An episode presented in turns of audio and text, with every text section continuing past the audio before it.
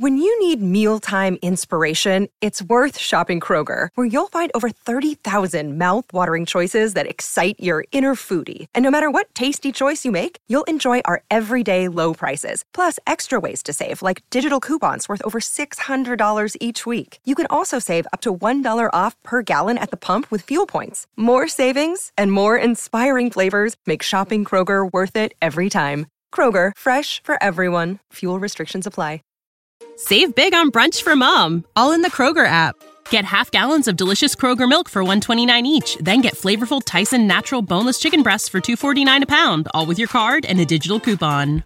Shop these deals at your local Kroger, less than 5 miles away, or tap the screen now to download the Kroger app to save big today. Kroger, fresh for everyone. Prices and product availability subject to change. Restrictions apply. See site for details.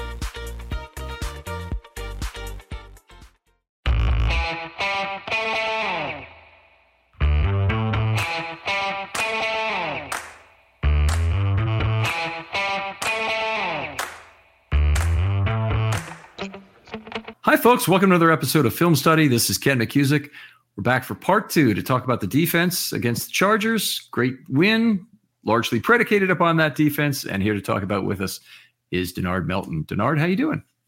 I'm doing well this evening. It's always good to talk some good football, and good, especially when it's a good defense. Yeah, but I appreciate you joining us for this, Denard. And um, you can catch the Fire Zone show with Denard Melton and Michael Crawford outstanding show. Um, two outstanding analysts. We really respect Michael, longtime friend of the show. Denard's been on probably four or five times by now, maybe more than that, in turn, including some off-season content.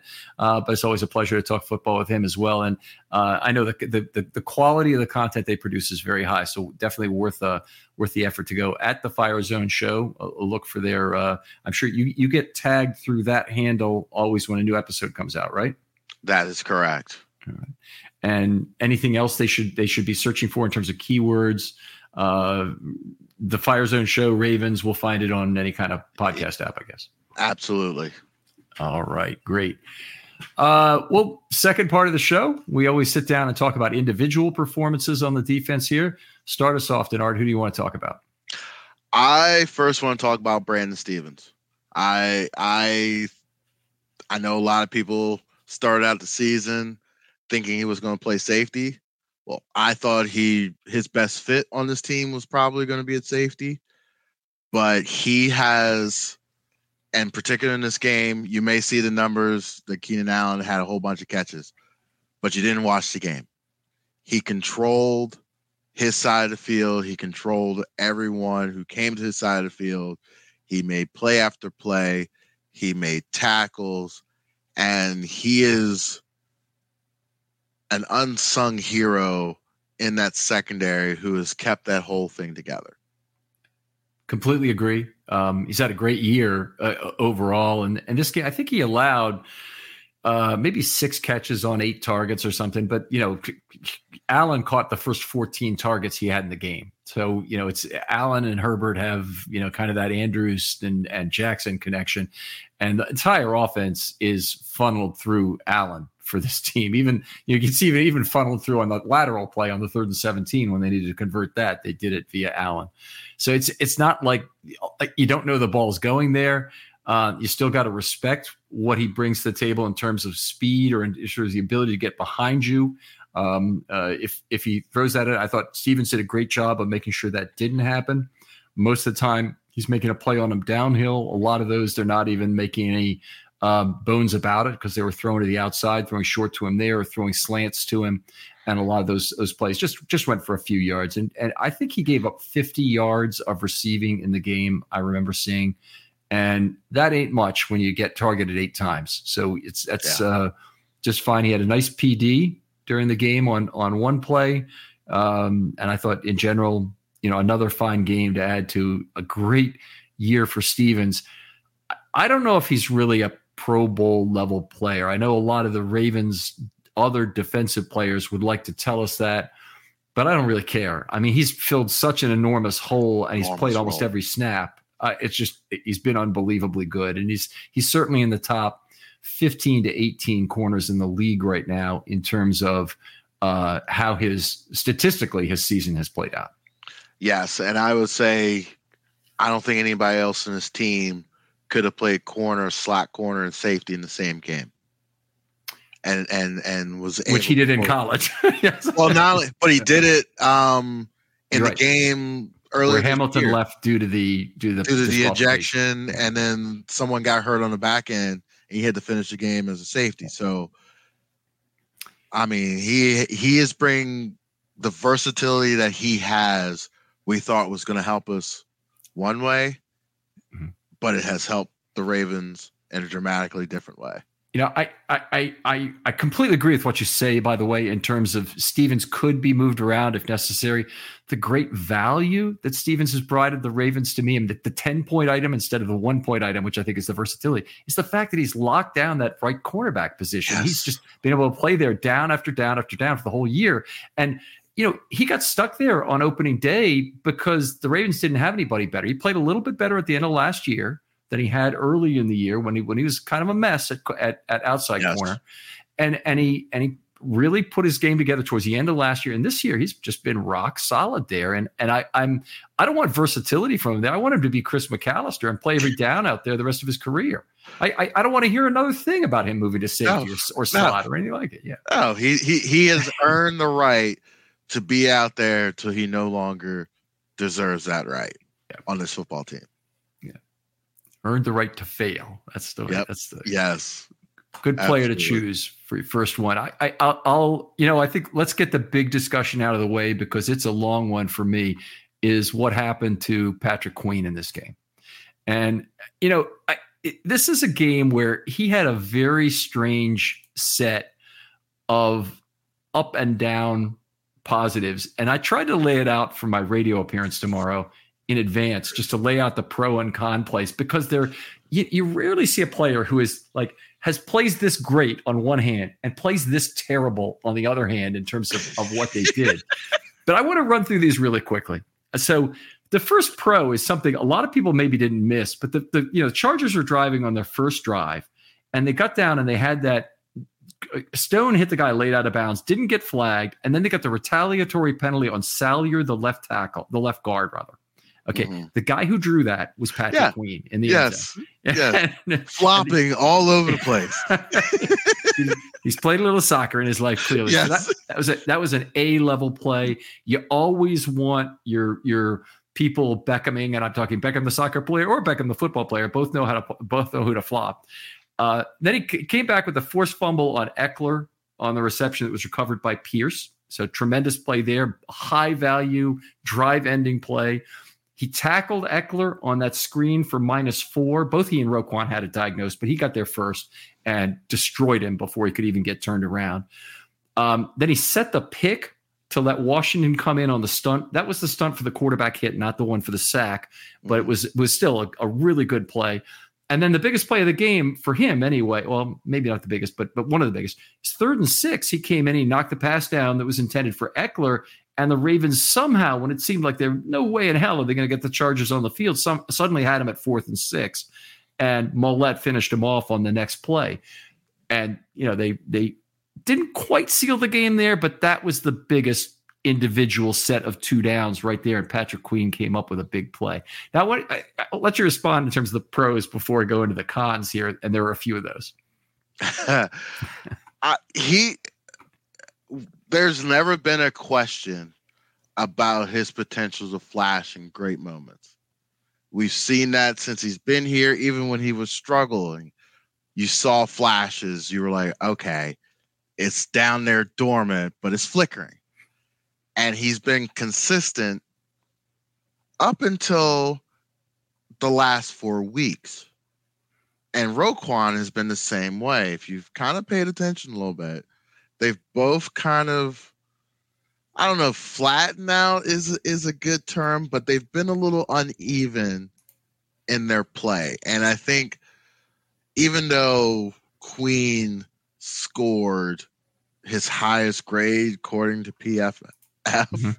this week, I wouldn't be happy going into a break if I was him. I've been there myself as a player where I've had 18 tackles and I'll go and watch film and it could be the worst 18 tackle performance I've ever saw. I because I was out of, you know, I was reaching too much or I wasn't using my hands or I was out of lanes or I was you know, what I accused the Ravens of doing a couple weeks ago was playing hero ball. Um so the great plays he had, we they're always there. It's always been the consistency part of it, which is not having so many negatives. Mm-hmm.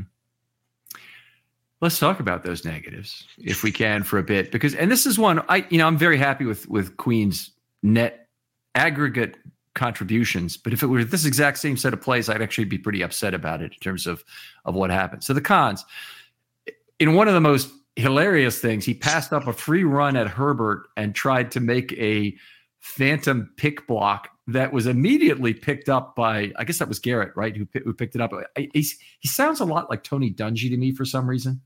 They, they've got yeah, kind of a similar because they they work together, yeah. Now, so he's oh, were they working together there?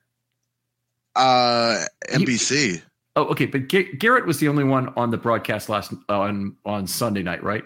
Right, but he was in the studio for like two plus years. Okay, gotcha. With with Tony Dungy, yeah. Gotcha. I, I just I, I, seriously didn't know if Dungy was maybe in the booth for part of the game, the whole game, whatever it might have been, because I keep hearing his voice in my head. But but it's Garrett. So anyway, passed up that that phantom, uh, passed up the, the free run for phantom picks. That was bad.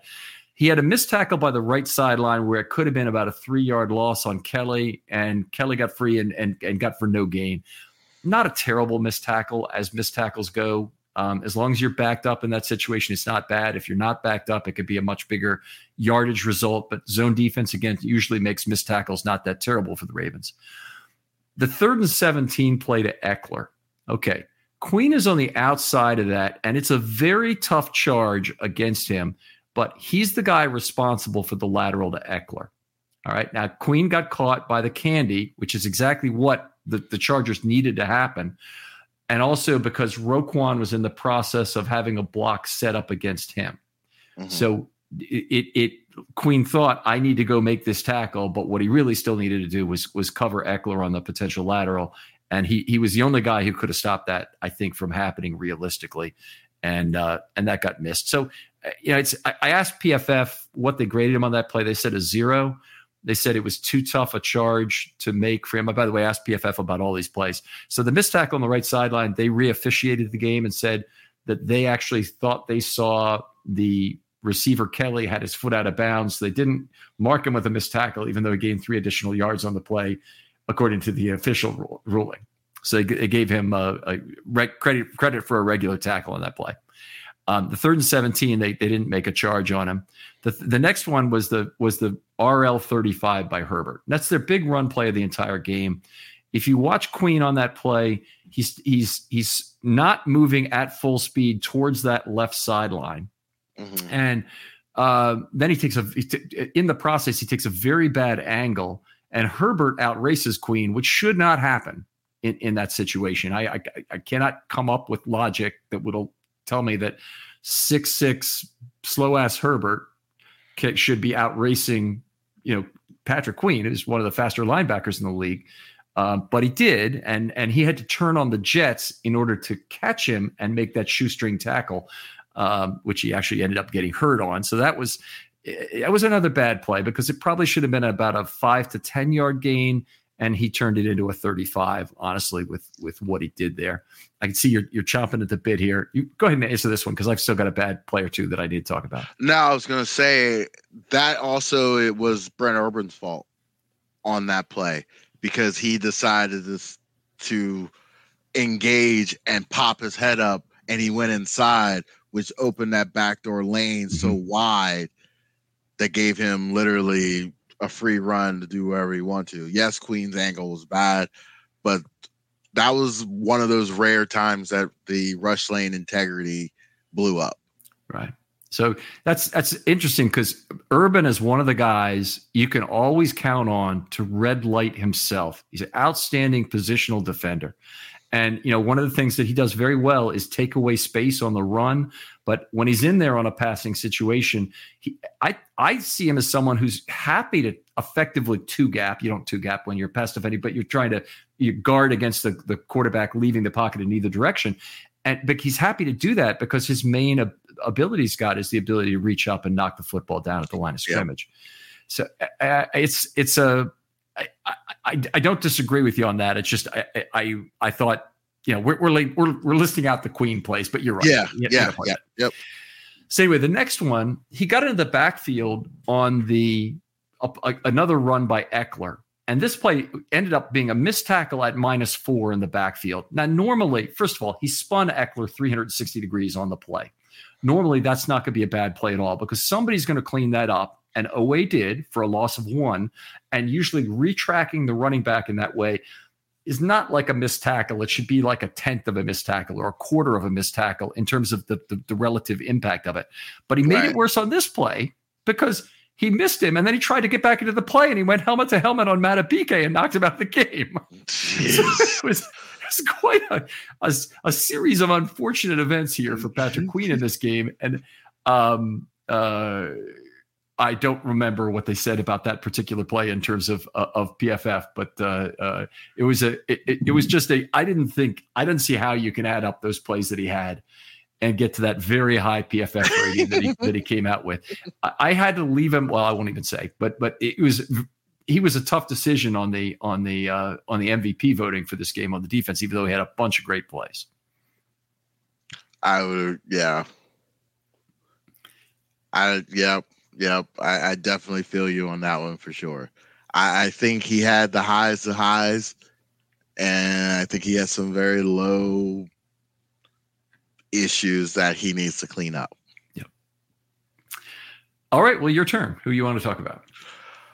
I would like to talk about J- Javani. No, I would like to talk about Clowney. I I was skeptical to start the year. I didn't know how much he had left in the tank because of what happened in Cleveland, what happened in Tennessee. I thought he was coming here and it was a, a feel good story because he should have been here from the start, and he's coming here now. Maybe we could jumpstart it.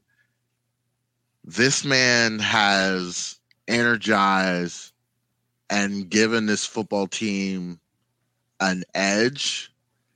And yes, I know Roquan's been here and he's he's been the sturdy force, but Clowney gave this team an attitude on defense that it was sorely missing at his play in the game against the Chargers,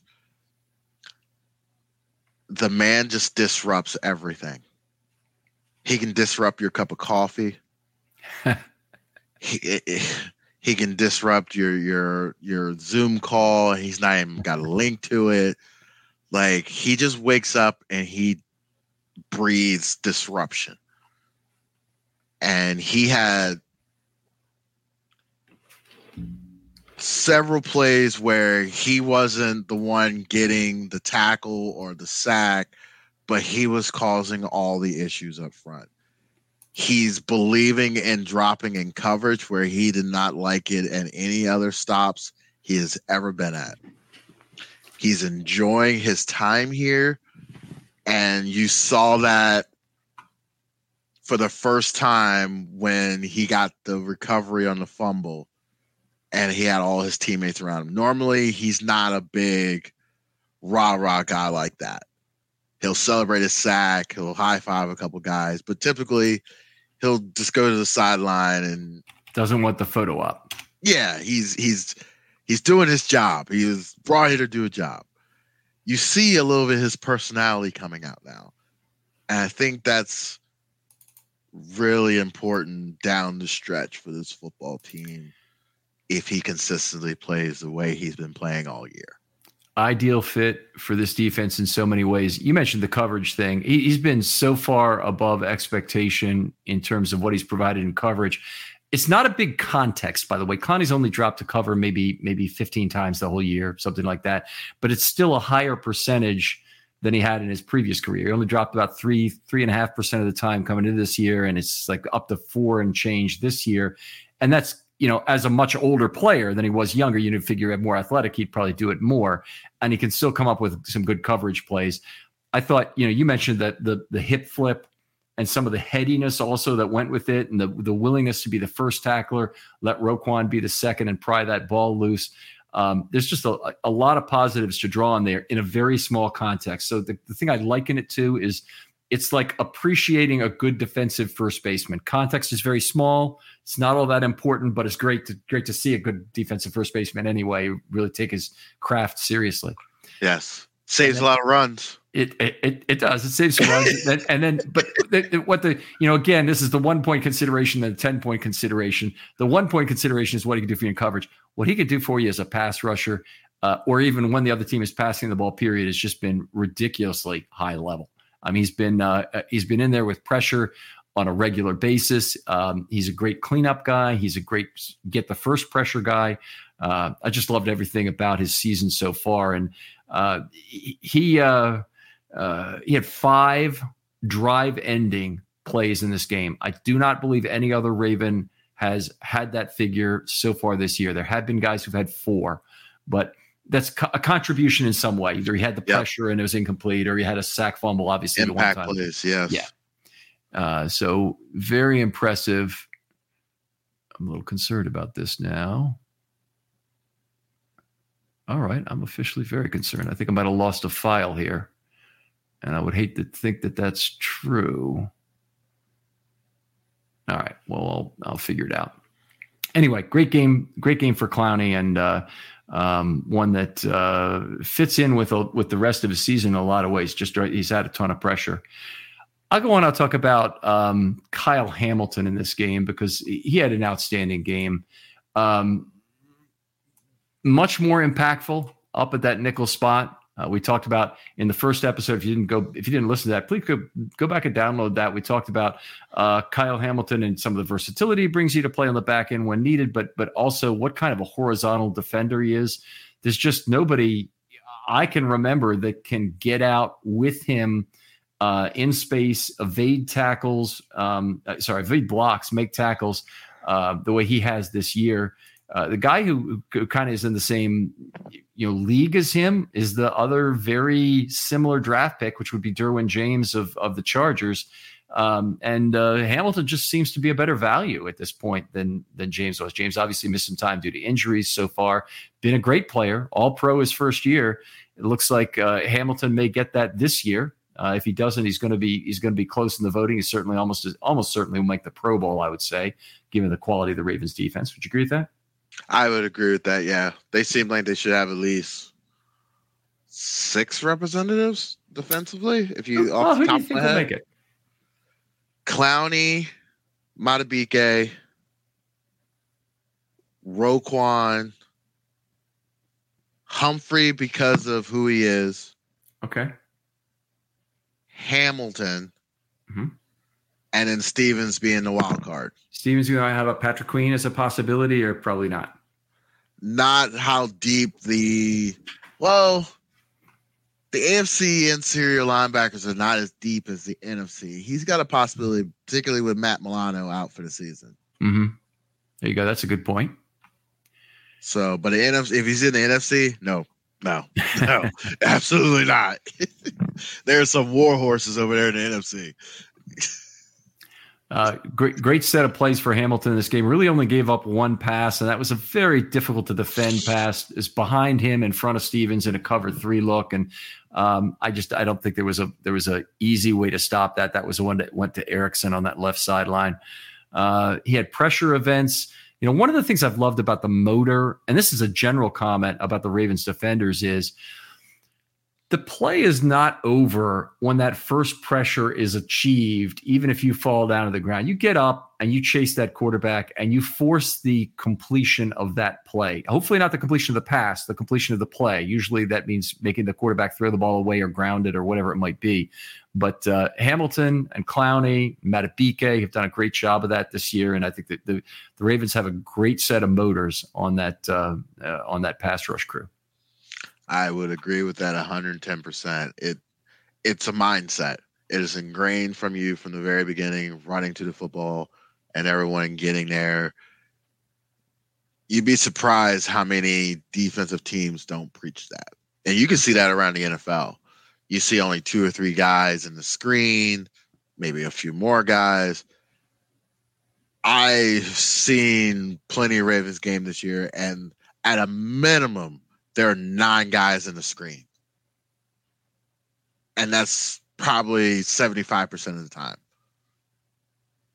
So getting to the football and, and being present is is amazing thing and and having Hamilton as the spearhead of that from the outside in it changed the defense last year when Roquan came in and Hamilton moving to that slot.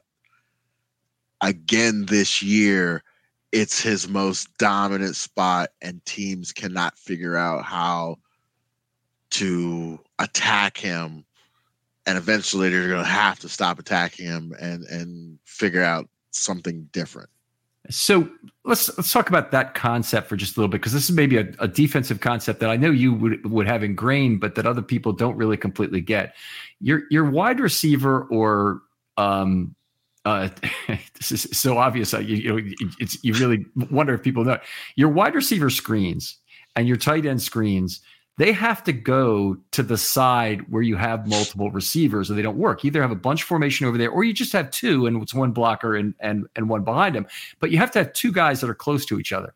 So your slot corner is almost 100% of the time and you can have a 2 by 2 where you can you can mess them up. But but uh, basically 100% of the time your slot corner is going to be on that side of the field. So mm-hmm. you can't avoid Hamilton in any kind of wide receiver screen game.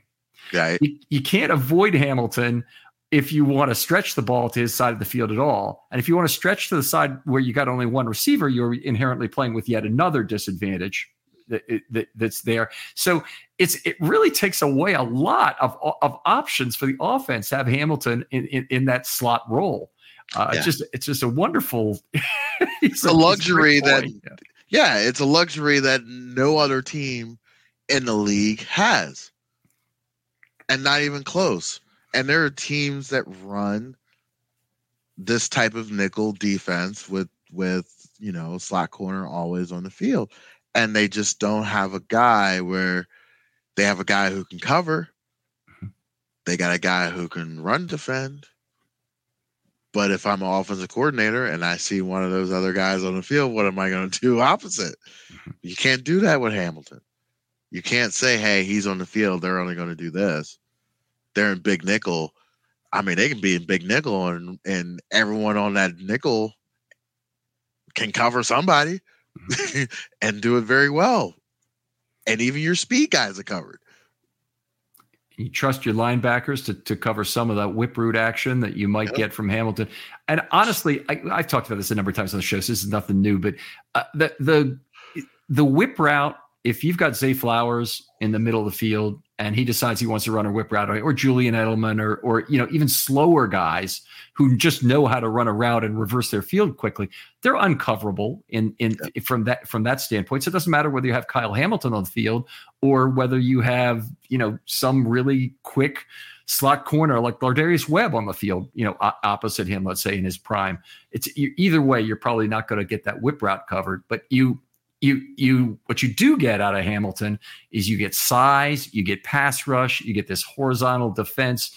Um, it's much you know even like great downhill corners from the slot like Corey Ivy. Um, you know that the Ravens had smaller guy but tremendous downhill defender. Um, he can't do the things that Hamilton did in terms of horizontal defense. He really wants to be coming down to a guy who catches a pass in front of him. When he's going to the side, it's going to be a twist down. It's going to be he's going to have trouble getting off a block if he has to even beat a wide receiver out there. It's not Hamilton's problem. Hamilton, those blockers don't even exist. Don't don't even exist. And most tight ends that he's seen this year have not been able to handle him. Yeah, good point. On any on any screens. I think the only tight end that he had a little bit of issue with was the Pittsburgh one. And that dude's like six seven. 290 Like everybody's gonna have a little oh, issue. Oh, the new guy, Washington. The, uh, yes. the Alabama guy, yeah. He had a little issue because they started to run at Hamilton in the second half with Warren, and they were just kind of getting up to Hamilton in, the nickel, and the Ravens couldn't stop the off tackle duos that they were getting against the Steelers.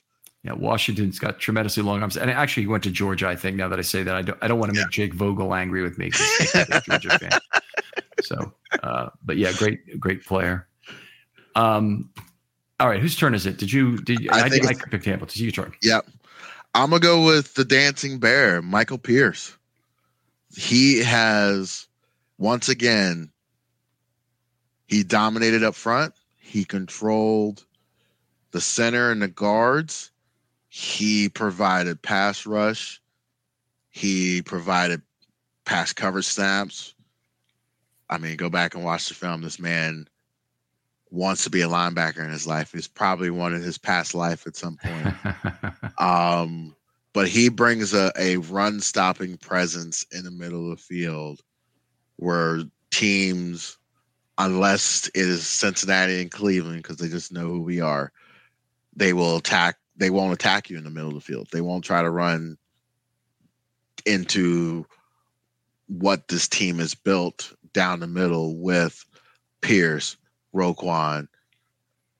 You can throw Hamilton if you want to, and, and with Williams down the middle, it is a very strong football team, and Pierce is the head of that spear, who has really helped this D line mature and grow into the force that they've when you need mealtime inspiration, it's worth shopping Kroger, where you'll find over 30,000 mouthwatering choices that excite your inner foodie. And no matter what tasty choice you make, you'll enjoy our everyday low prices, plus extra ways to save, like digital coupons worth over $600 each week. You can also save up to $1 off per gallon at the pump with fuel points. More savings and more inspiring flavors make shopping Kroger worth it every time. Kroger, fresh for everyone. Fuel restrictions apply.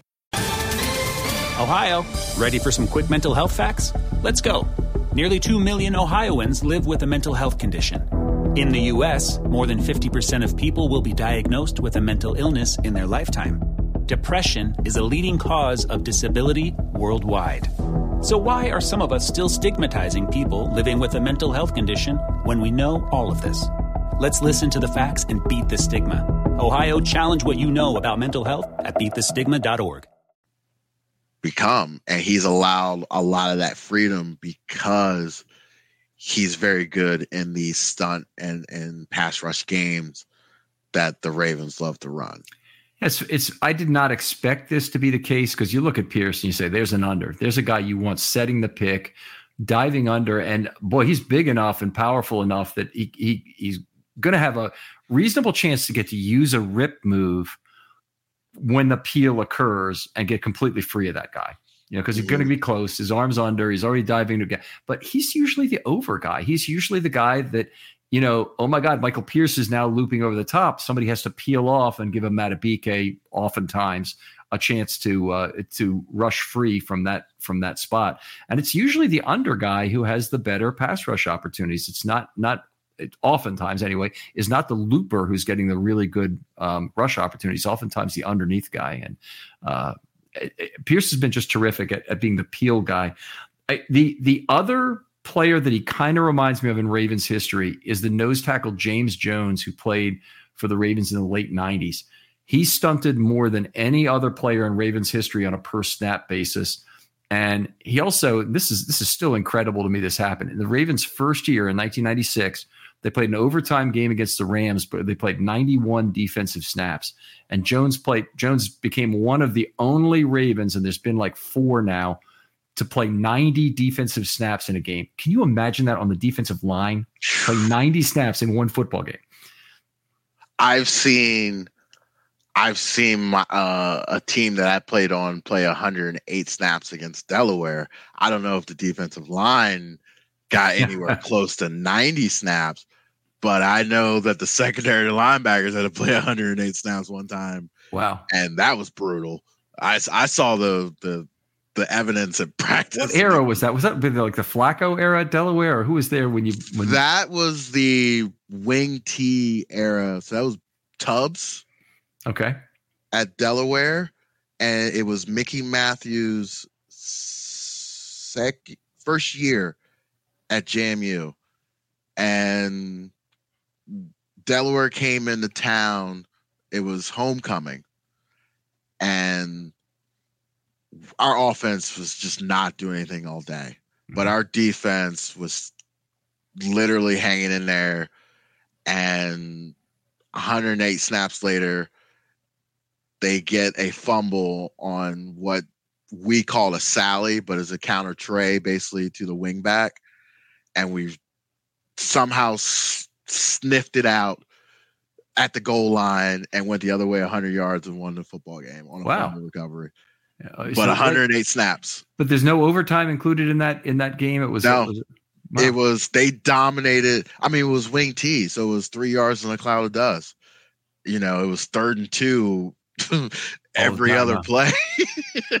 every other play was third and two. That's good. the, the, the, thing with the, with games that have a lot of running like that, you expect them to to to be over sooner because of because they're running clock. But I guess they they they were running with pace too. They went to the line of scrimmage quickly it was that, but also back then the clock stopped on first downs in hmm. college.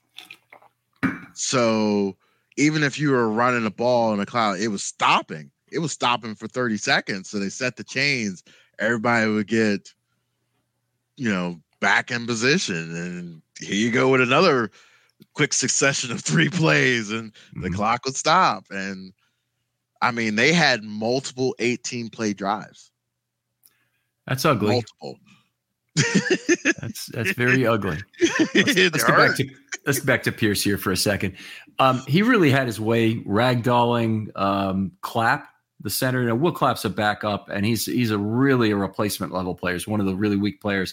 It looked to me like a fair amount of the Ravens scheme was intended to get Pierce a one-on-one matchup against Clapp.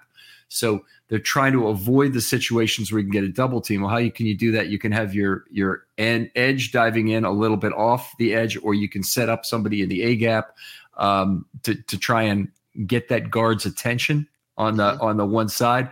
But he got a lot of one on one opportunities against Clapp, and when he did, he owned him in terms of pushing him into the backfield, and that was uh, one of the great things about that. Love his hustle, picking up the fumble from Ekeler Urban, and and he each picking up a fumble. There my understanding is that those guys are like each other's best friend on the team. I could be wrong about this. There might be somebody else Pierce is is is in with, but you always see them together on the bench talking together, and they're two of the happiest people in terms of, of always being into things and whatnot. But uh, uh, I, I think that information came from Melissa Kim originally.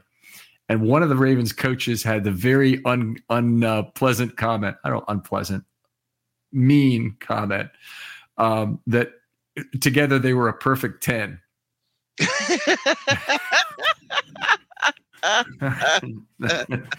you know, obviously uh, Urban is the one and Pierce is the zero in that situation in terms of body type, if I have to explain that. But anyway, great game from Pierce. That's a great, yeah. He he was well done by him, and and hopefully right. he continues to to play very well going down the stretch.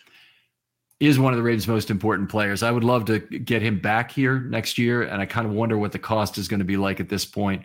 Um, it, it it won't be cheap, but um, I'm still hoping. You know, meaning when I say it won't be cheap, it won't be the vet minimum. No, but, but he's learned his lesson. Remember, he went to Minnesota and it all crashed and burned. So he that's going to play a very big part in him thinking, do I really need to go get paid or do I just take a reasonable contract that I know that I'm going to be here another 3 years? I, I hope you're right. I don't think it's going to be a three year deal, but I hope you're right that he'll stay with the Ravens. And it may be that he wants a three year deal. Nobody will give it to him. And he comes back to the Ravens and signs a one year deal for, say, two and a half million, three million plus playing time incentives. You know, something that just, just, you know, it, he is the rare player where I think workout bonuses make sense. But I think one of the things with the Ravens this time around is they really haven't been too worried about his weight like they were the last time now they list him at 355 and they let it ride. And you know, I think I think that's a fairly honest representation of his playing weight. I don't think it's too I don't think it's too high. Let's put it that way. Um, it's possible he's even playing a little heavier than that. And uh, he, he, carries that weight very well. So, you know, we talked about he's, he, he, still maintains good leverage, pad level, moves his feet very well. And you can still use him on, the over on stunts. That tells you right there that he carries that 355 pretty well. Yeah, and he and he seems very fresh in ball games. He doesn't look like you know your typical 355 guy in the games, yeah. kind of grasping. He's he's in really good shape.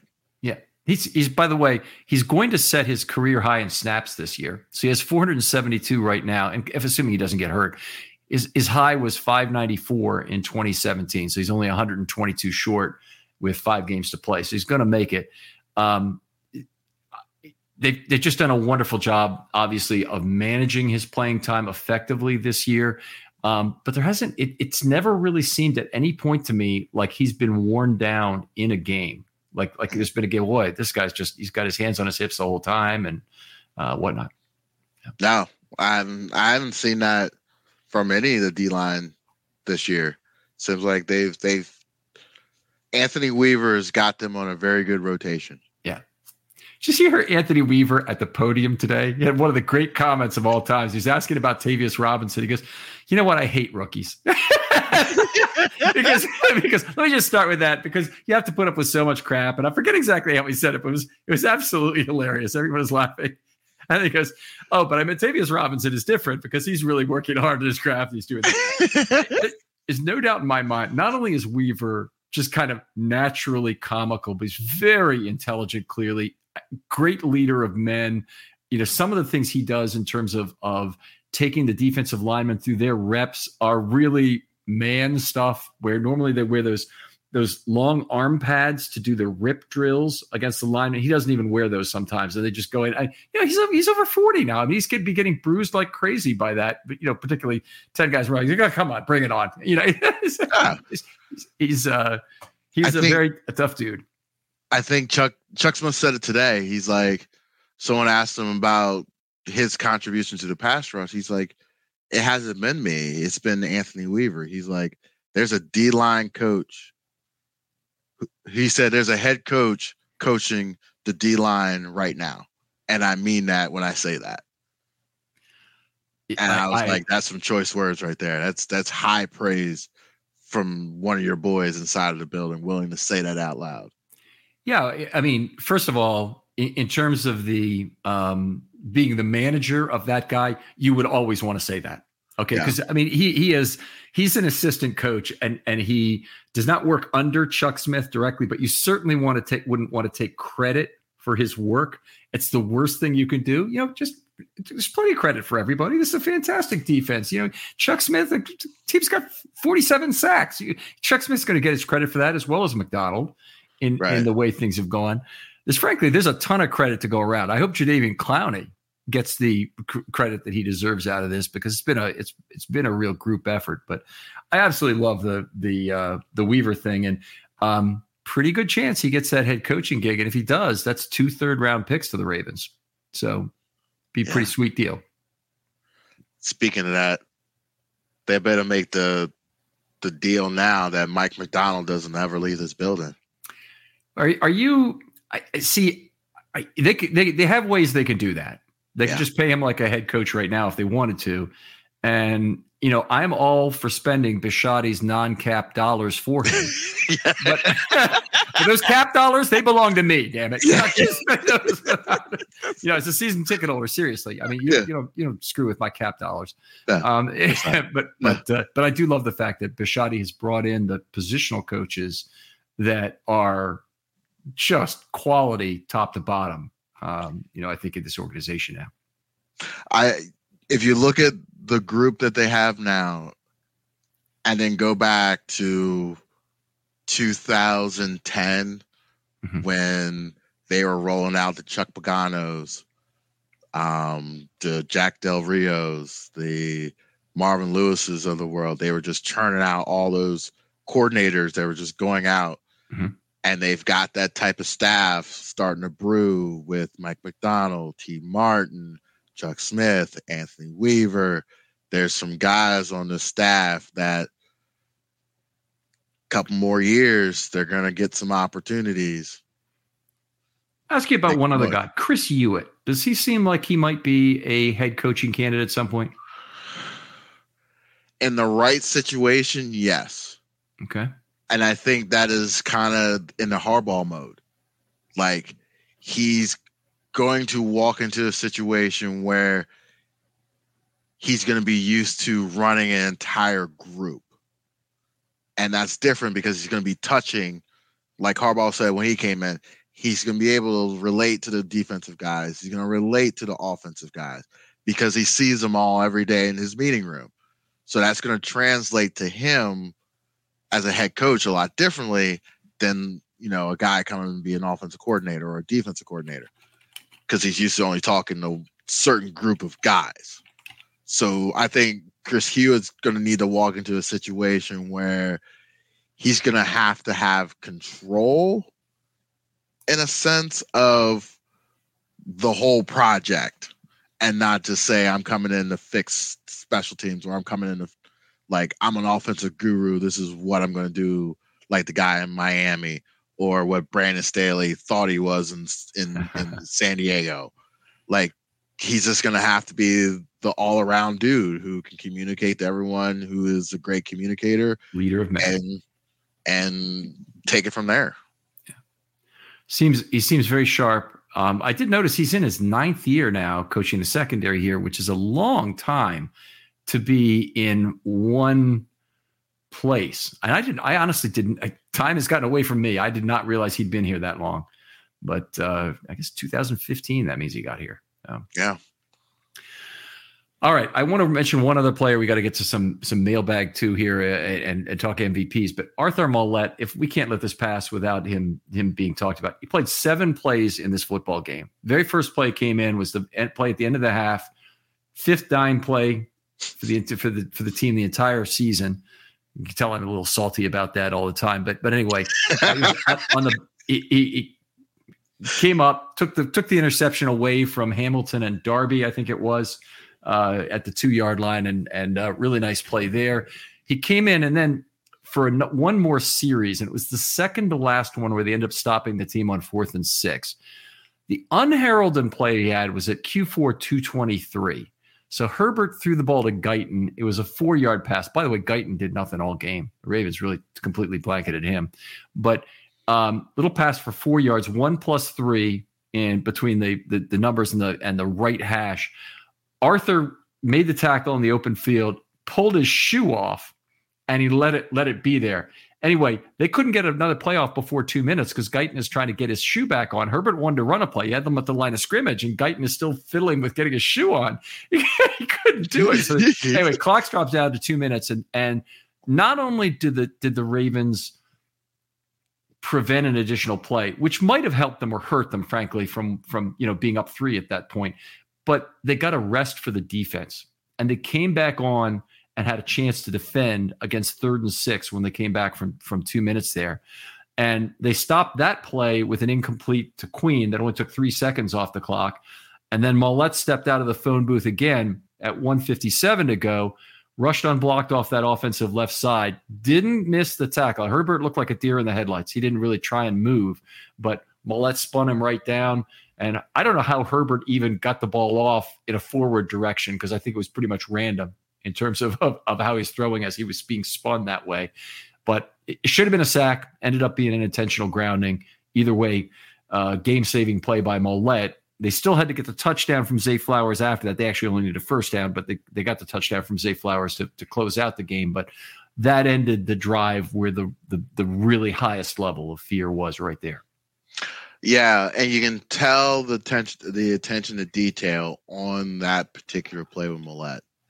They had coached him on that play, or they had told him on the sideline, like when you come off there, get your hands up, because that because throughout the whole second half, he was getting the ball out quick. So if you show your hands, it might make him hesitate, and it did. I, I wouldn't I wouldn't say Darby had the best coverage out there mm-hmm. on Allen. If if Herbert had stepped into that and let it rip, I don't know if he would be able to you know make that throw. He could have. Oh, do you, do you, think he was going to throw the ball to Allen? Why would he have thrown the ball to Allen? I don't know. just throw the ball to anyone else. so, just the attention to detail, the r- rushing under control, and then on top of that, once you get there, not doing something crazy to get a 15 yard penalty. Yep. Yep, very true. You know, the other thing is, and this is a lot of defenders have trouble with this. Great pass rushers don't, but a lot of a lot of defenders have a natural instinct to jump at any sort of a pump fake. And you know, you, get yourself on the ground. You lose your feet in that situation. Herbert just moves left, moves right, either avoids the sack that way or makes the pass that way. Maulet just had his hands up, racing right at Herbert the whole time, and uh, I think it's a great point that that uh, you know being coached to have your hands up is is a great thing. When you're a slot corner, and you don't always find yourself in that position. It's it's maybe mm-hmm. not obvious, but uh, this is Maulet's effectively his third sack of the year and effectively the seventh for Ravens slot corners. Which, when you look at them, for for them to have seven full sacks at this point, they would be, I think, second on the team. Or does Clowney have seven and a half now? Either way, they'd be right up near the yeah, right there. Yeah, yeah. So it's it's it's it's a treat to watch when it's used correctly and not abused. I think some teams get caught in abusing it. The Steelers got caught abusing it for a long time, and they had to dial it back for a while. They don't use it as much in terms of the slot blitz anymore because teams were just like, "We know it's coming." so some quarterbacks really know how to read hot, and other ones are not that great at it. And I think Macdonald has been very good at figuring out which of those quarterbacks c- can actually get the hot read, and, and uses a lot less off-ball blitzes against. I mean, you can, yeah, you can see that against Cincinnati, Joe Burrow. Yeah. They don't. They don't know. They refuse to do it, and if they do it, it's very sneaky. They try yeah. to slide it in there. yeah, you got to you got to rotate your coverage to to fill that gap very quickly for the hot read. All right, well, how about we move on? We talk about the MVPs in this game, and and if you're good with it, we'll go three, two, one. You name your yep. number three guy, and then I'll follow up. My number three guy, um, I talked about him earlier, would be Brandon Stephens. I think he he gave, like you said before, he's solidified the right corner position, giving them a guy they can roll out there every day, just like a fifth starter who can go out there and just calm the waters down and give you the performance that you need and not have to worry about what he's doing over there. And that's a very peaceful thing in the mind of a defensive coordinator. He's he's been an unbelievable in terms of delivering above expectation. It's him and what Tyler Linderbaum has become as a pass blocker. Um, you know, in terms of improvement on this team that have just been remarkable. And and you know maybe we have to throw Clowney in there as as another guy who who is performing at a high degree above expectation. But anyway, love the pick for your third guy. I'm going to go with Michael Pierce um, on mine. We just talked about him, so I don't think we need to recover a lot. But he's producing in a lot of ways: run defense as a uh, pass rusher and uh, being a man who who can make an opportunistic play every once in a while. Much better pursuit player than I think anybody gives him credit for. Now, most of it is within that the numbers, certainly that a lot of his pursuit is occurring, but still an effective, uh, effective guy there. Great pick. I I'm going to go with someone we did not hear his name very often, which is a great thing as a safety, Marcus Williams. When you do not hear a peep from your safeties, that means it was an outstanding day on the back end. And I think he has improved every week since he's been back from injury. And you can just see the bubble tightening on defense more and more as he gets back in the swing with everyone. Very effective player, certainly in this game. Couple PDs. One of them didn't get credited in the game book, um, but it ended a drive. Actually, a, th- a, nice third and ten PD. So, uh, you know, two good plays on the football like that. I love the pick. I went with his uh, other coverage buddy Kyle Hamilton as the as the number two guy in this game. Awful lot of things right. We talked about his value as a horizontal defender, and and uh, I think have slathered enough praise on him in this game that we don't have to keep going. But uh, all over the field making plays, and I think they had the right guy or one of the right guys talking to the media after the game. Absolutely, and I would say my MVP is Clowney this week. I, I think it's hands down probably his best performance of the year across. I, I would. I, I, would agree, and he's also my number one guy. And the, and the big thing for me is the five contributions to five drive ending plays, and uh, you just don't see that very often. I mean, they they had what eleven drives in the game, so that's a that's a a lot of what happened. And in terms of the individual play in this game, which really turned it around, well, I mean, you could I guess you point to a couple that he made, but the forced fumble he had uh, to end that 20 play drive or so, which, you know, a couple penalties plus 18 plays. Um, that just was a, a enormous game turning play in terms of getting that defense off the field. That was the that saved them from practicing this week. that that allowed them to to enjoy this uh this break and and line them up in a way that going nine and three into the last five games of this season gives them an opportunity to be special. All right. Uh, I'm I'm you know I'm obviously looking forward to the stretch and what happens here. We got a few questions in the film study mailbag I want to try and attach here. Alrighty. All right, let's go to the first one. This comes from Isaiah. I don't think I've seen him Stogolyog, Stoglayog. I don't know how you, how you pronounce that, but anyway, it's Isaiah. Thanks for the question. Um, he says, Hey, Ken, so the Ravens being dead last in forced fumbles, and that's actually in the relationship between fumble recoveries and forced fumbles, and 20th in passes defense to turnovers, probably changed in this game. Do you think the reason behind this is due to the nature of our defense and not sending numbers for sacks? and teams not taking shots down the field as much.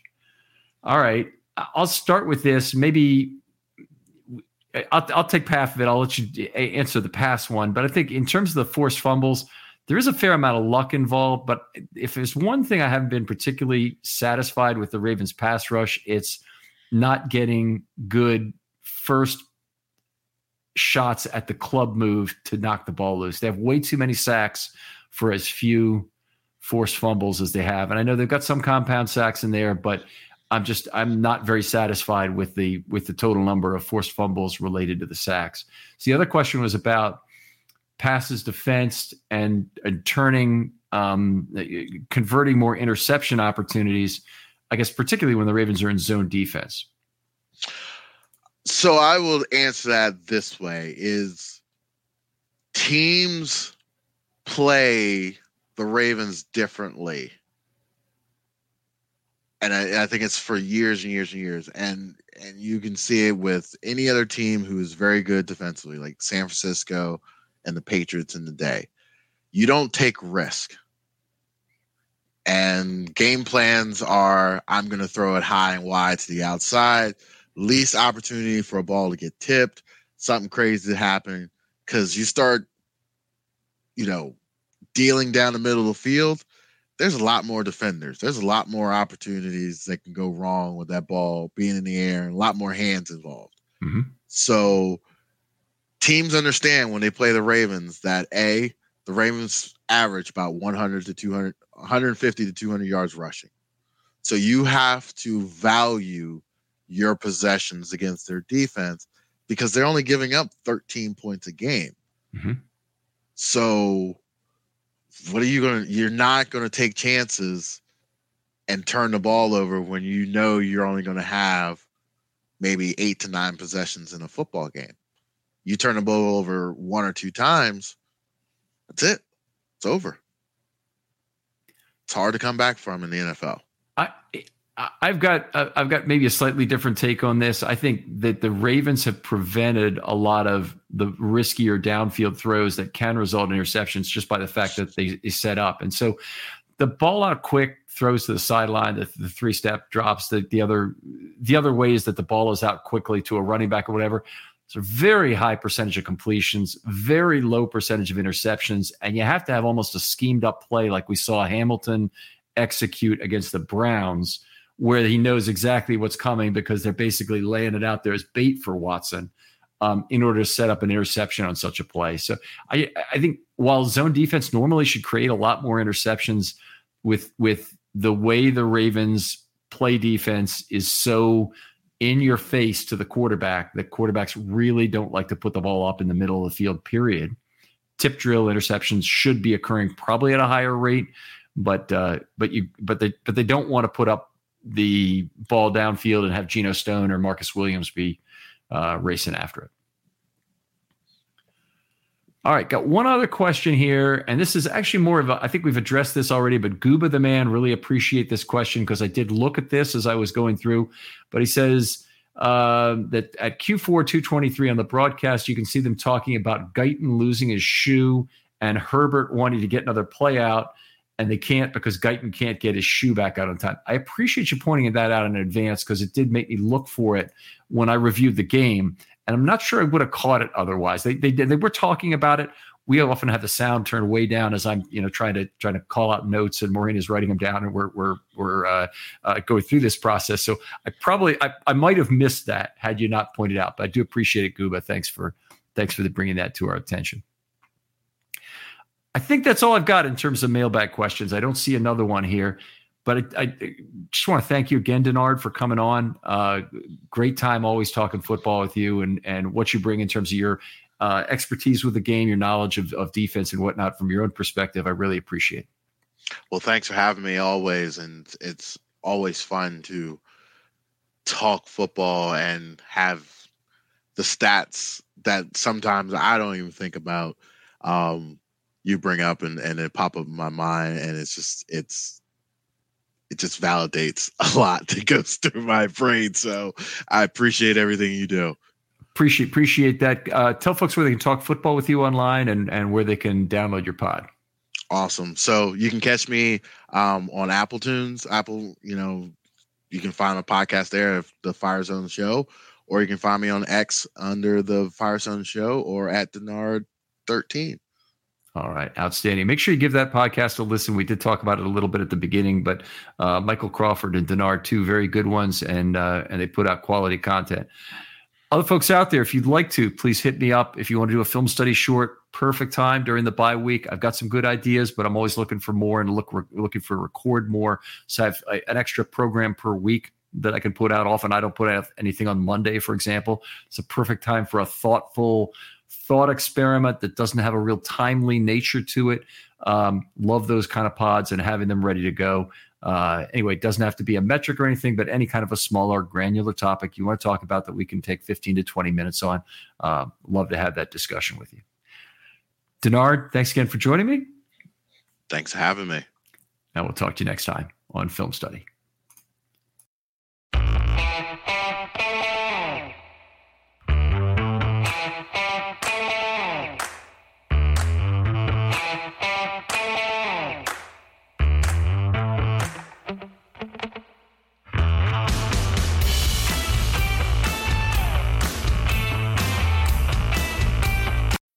When you need mealtime inspiration, it's worth shopping Kroger, where you'll find over 30,000 mouthwatering choices that excite your inner foodie. And no matter what tasty choice you make, you'll enjoy our everyday low prices, plus extra ways to save, like digital coupons worth over $600 each week. You can also save up to $1 off per gallon at the pump with fuel points. More savings and more inspiring flavors make shopping Kroger worth it every time. Kroger, fresh for everyone. Fuel restrictions apply.